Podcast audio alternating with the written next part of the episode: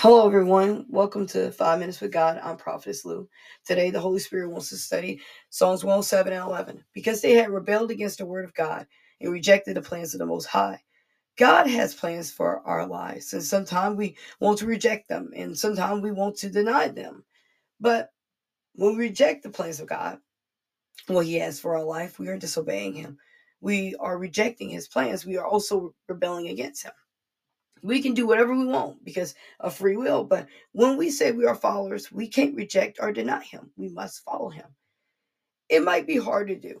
It might cause us tears or fear, but it's always best to follow the Lord. I've been walking this walk with him for a while, but I can tell you this that he had never failed me. And when I do slip by submitting to a sin or doing something wrong. I, I feel so bad, so guilty because I love him so much that I never want to hurt or grieve him or the Holy Spirit. Every day we have the opportunity to walk in the plans of God. All we have to do is say, Father, uh, what are your plans for my life?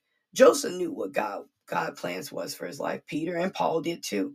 The moment we surrender to God, our lives are dedicated to Him. Psalm 73 and 24, you guide me with your counsel and later receive me in glory when God guides us and we allow Him to counsel us, we are saying to God, however you want to use me, I do it.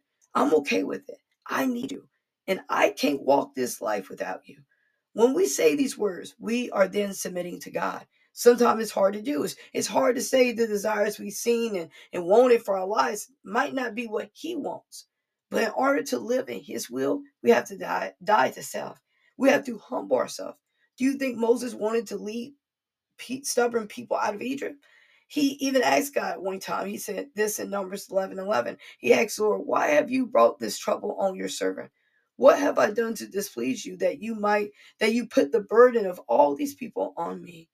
Even our burdens and our troubles, God still loves us. And he wants to show us a better way. But are we open to his plans for, for our lives? Are we open to obeying God? Just as easy as Moses went to God, we can too. We can go to God about everything or anything, but we must have faith to know He will hear us. Let's look at verse 16. The Lord said to Moses, Bring 70 of Israel's elders who have known to you as leaders and officials among the people. Have them come to the tent of meeting that they may stand there with you. God immediately fixed Moses' problems. Why?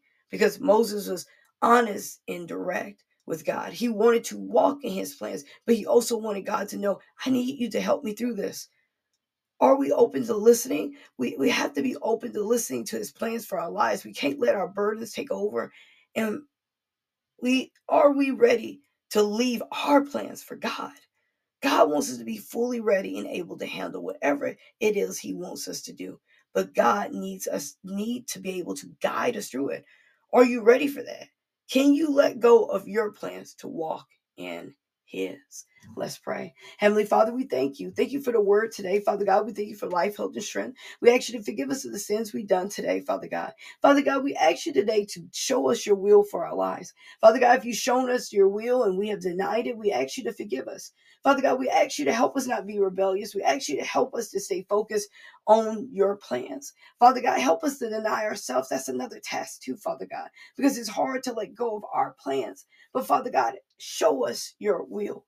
Father God, we want to make you happy. We want to please you, Father God. So, Father God, help us to do this. Father God, we ask today, Father God, as, as, we're at work, Father God, help us to be a beacon at our job. Help us to be kind and compassionate. Help us have favor on our jobs, Father God. Father God, even when we read our word, give us wisdom and knowledge so that we can carry that word today, Father God, so that we can apply the word to our lives, Father God. Father God, we just don't want to read it and glaze over your word, but we want to apply every single word.